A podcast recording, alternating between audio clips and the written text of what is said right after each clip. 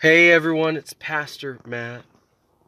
I wanted to check in and uh, just to explain that today's message is really born out of my conviction that the Word of God is living and active, that all of us as believers are able to be equipped by it, encouraged by it, strengthened by it together.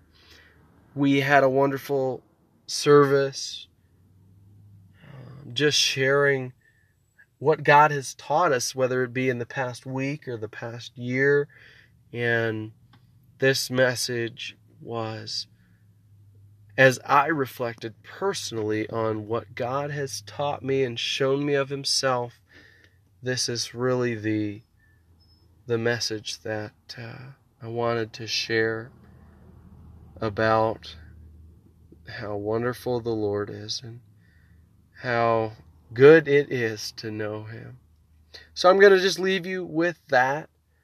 Uh, put a plug in for future sharing times for the church that uh, it is good to share together from the Word of God and be encouraged, and I am encouraged when others share. Man, if it's just me as a pastor sharing God's Word with you all, you know, I'm so happy to do it. I love it.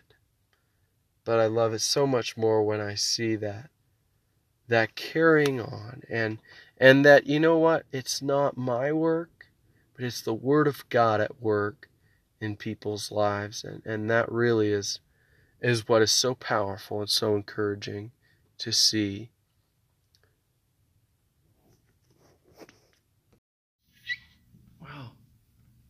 thank you all for for sharing from your hearts and from the word of god this morning i've been blessed by the encouragements that you have brought to us.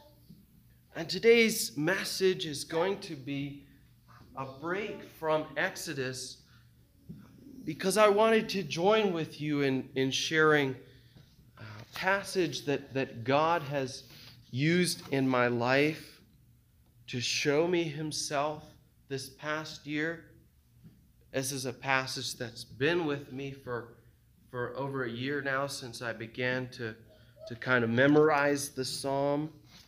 And it's in many ways sharpened uh, my focus as, as a follower of Christ, ultimately to, to look to Him, trust Him. And, and it sharpened my focus even as a pastor. And, and so if, if there's was only one thing that I could leave you with, I believe that Psalm 16, and there's many other scriptures that speak of the very things that we're going to be talking about in Psalm 16.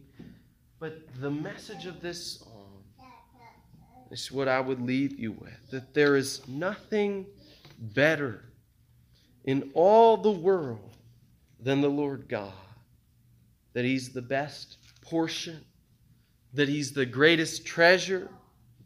His glory is so resplendent, it's dazzling. His goodness is uncomparable.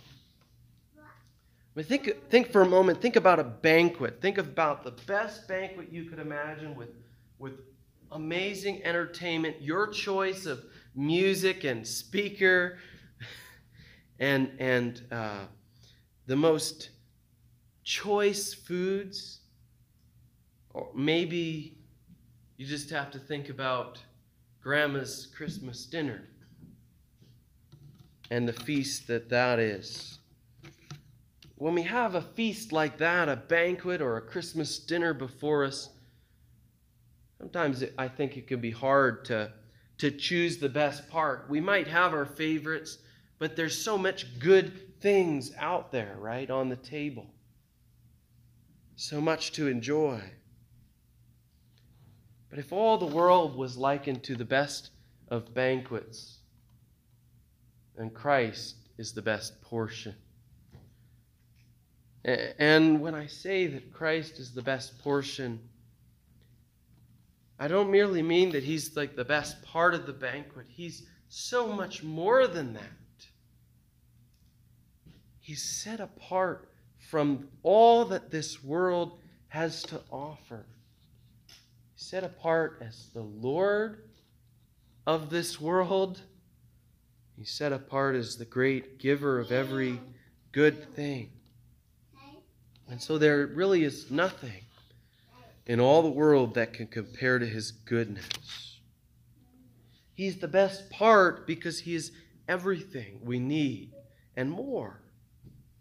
With him, we need nothing else. He is enough. That's the message of Psalm 16. I want to leave us with this morning. Let's read Psalm 16 now. Psalm 16, verse 1 is a miktam of David. Preserve me, O God, he says, for in you I take refuge. I say to the Lord, You are my Lord. I have no good apart from you. As for the saints in the land, they are the excellent ones in whom is all of my delight. The sorrows of those who run after another God shall multiply. Their drink offerings of blood I will not pour out or take their names on my lips. The Lord is my chosen portion and my cup. You hold my lot. The lines have fallen for me in pleasant places. Indeed, I have a beautiful inheritance. I bless the Lord who gives me counsel. In the night also my heart instructs me. I have set the Lord always before me, because he is at my right hand. I shall not be shaken. Therefore, my heart is glad and my whole being rejoices. My flesh also dwells secure. For you will not abandon my soul to Sheol, or let your Holy One see corruption. You make known to me the path of life. In your presence there is fullness of joy. At your right hand are pleasures forevermore. I began memorizing this psalm in November of 2020. And since then, I've, often come back to it. I was reminded of it as, as I asked you all to share with, with me this morning what the Lord has encouraged you with, how He's taught you, you and brought you closer to Himself this year. As I come back to this psalm, you know, there were so many weeks I've been, I've been struck by how far I fall short of truly valuing Christ, truly seeing the truths that are in this psalm, that, that He's the chosen portion, that do I really believe that I have a beautiful inheritance and that with Him my flesh dwells secure? So many times I've been, I've been humbled and really convicted and brought to repentance by this song. And yet each time I'm picked up and I'm washed and I'm cleansed by the good news of this psalm. You see, as many times as I've been humbled by these words, I've also been given the good news that those who choose the Lord have chosen the best portion. Been reminded through these words that He's worth it, that, that He's worth giving all because when we have Christ, we lack nothing. And so I want to work through this psalm briefly with you just to taste the banquet. There's so many things we could talk about, but to, to see how wonderful God is, really is. And one of the first things that we see from the very first line is, is that David says, Preserve me, O God. It's obvious that David needs God, and he knows it because he cries out to him. for deliverance. He says, Preserve me. Keep me safe in this trouble that I'm going through. And as he prays, David also declares his faith in God. He says, Preserve me, O God, for in you I take refuge. So we need to establish and know, first of all, that we need him and come to him and cry out to him for the help that we need. For without recognizing our neediness, we don't come to see the goodness of God. Without recognizing our neediness, a little bit of the world seems to satisfy. A little bit of doing some good deeds will prop us up.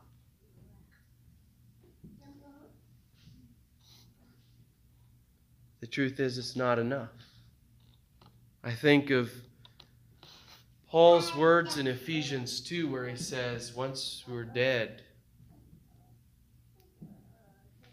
the spiritually dead person needs a whole lot, don't they? Need a complete awakening, resurrection. And so it is that we continue to need God completely in every way. David begins there. He begins with his need, but secondly, he acknowledges, he says, I have no good apart from you. He acknowledges that the good in his life comes from God. Psalm 16, verse 2, opens our eyes to see that God's the only one who can offer us lasting good. Do, do you believe that? When I first read that, I, I had to confess to God that I didn't see it that way. That, that so many times I have not lived that as though that were true that I've sought good elsewhere, that I've considered the presence of the pleasures of this world or the power of this world or the praise that people can give me, I've considered those things more important than the, the good that is found with God. Well, the Word of God tells us that all the good we enjoy is a gift from God and that everything he does is good. I love the words of James, who encourages us with these words. In James chapter 1 and verse 17, he says, Every good and perfect gift comes down from above, it comes down from God, the Father of lights, who does not change. When David says there's no good apart from God, he's saying that God is enough. That the truth is, I don't need anything else to be happy. Because without God, I, don't have any good in me.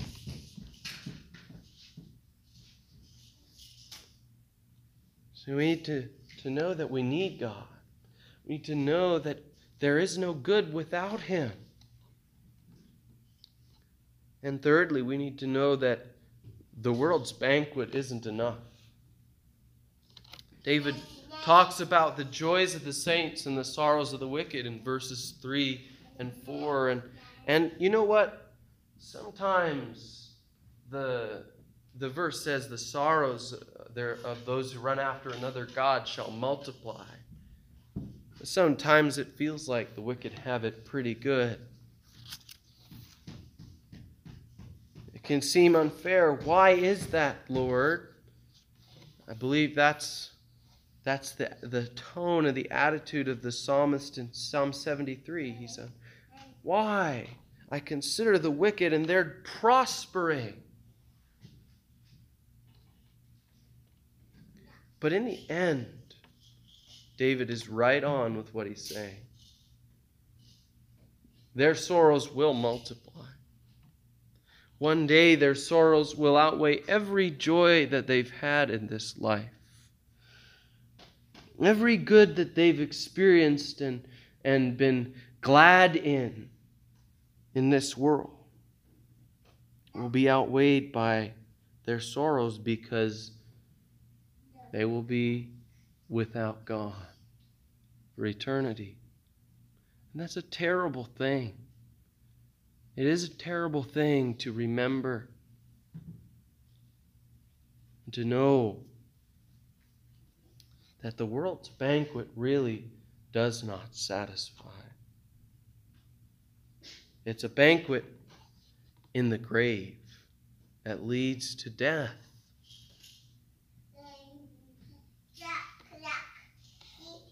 David knew that good is only found in God. That's why he could say, The sorrows of those who run after another God will multiply, it won't satisfy. No matter how much you try to fill the gaping hole in our heart with things, it won't. It won't fill that hole.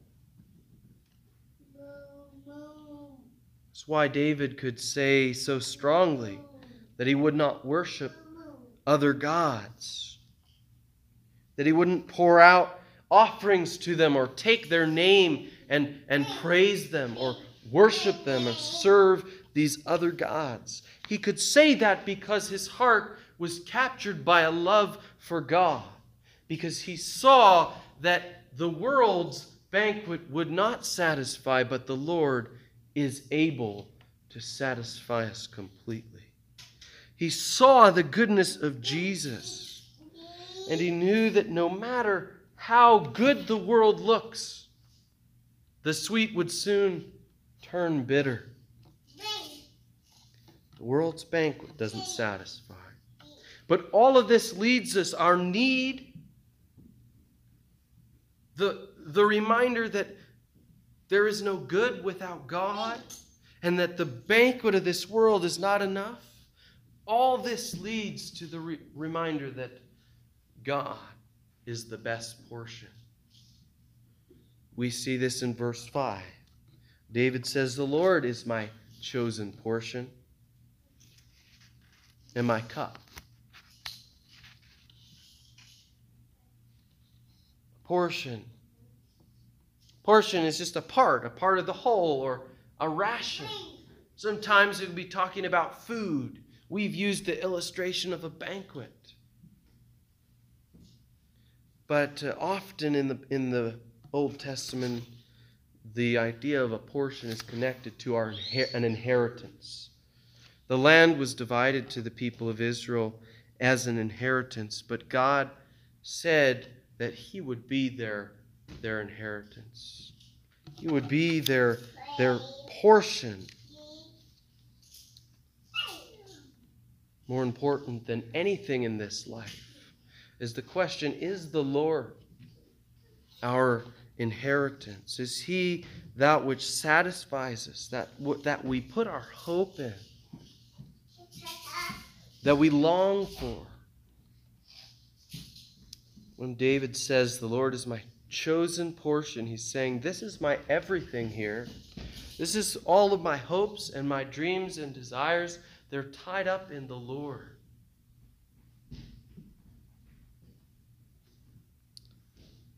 David was satisfied with God. He saw that he, he didn't need anything else as an inheritance. He didn't want the world's fleeting joys. He saw the Lord as the best portion.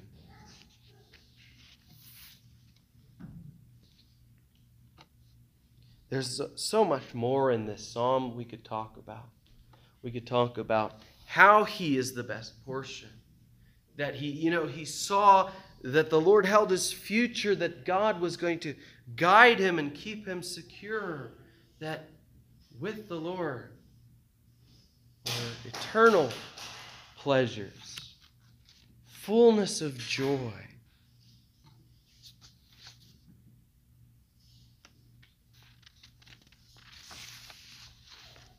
The rest of Psalm 16, all of the Psalm 16 is a powerful declaration of true hope and joy. It's been, you know, especially early on in the year, it was really a constant reminder for me that I need God. That, that, that I should not be afraid to acknowledge my neediness because it's in God alone that good is found. Been a reminder for me to see that the world's joys are fleeting. But the presence of God is, is something eternal, something we can bank on, put our hope in. This reminder that God is the best, most valuable treasure, that He's better than any part of the banquet, is something that I long for each and every one of us to know to truly know that there is no better thing than the Lord Himself in a relationship with Him. I was thinking about a quote that was made by Jonathan Edwards 300 years ago. And he expressed this idea that God is the best thing in life, that he's the greatest treasure. He said, The heart of a godly man does freely choose God and Christ as his portion. Take away all torment and hell, set it aside. And he could and might have his choice, and he would choose God rather than anything else. Those are powerful words. Can you say that? That if you took away the threat of hell, that you would freely choose God over anything else. Jonathan Edwards goes on and he says, If the godly man might have his choice and he could live always in this world with the enjoyment of all manner of worldly prosperity, you could live forever in this world and enjoy it all. Or else, in God's time, die and go to heaven and dwell forever there in the enjoyment of God in Christ. He said the godly man would choose the latter. The godly man would choose the presence of God over anything else. What have you chosen? The banquet of this world or the joy of life with God. David understood that being with the Lord was far better. So did the Apostle Paul. We went through the book of Philippians much earlier in this year, in the spring. The Apostle Paul wrote that it's far better to be with the Lord. That I, and he said that I count everything as loss compared to the surpassing word of knowing Christ Jesus my Lord. That's the true treasure to be found in this world and the next. It's a lasting hope, eternal joy to know Christ Jesus as Lord and Savior you know, with Christ, we have as our Lord and as our friend the one who holds the world in his hands and indeed holds us, as we were reminded by the scripture Isaiah 49, verse 16 this morning. We're inscribed in the palm of his hand. He knows everything about the world and everything about you and I. And with Christ, we have a Savior who humbled himself to come and die an awful death on a cross, the death that we deserve. He came and he bore the weight of the wrath of God on our behalf.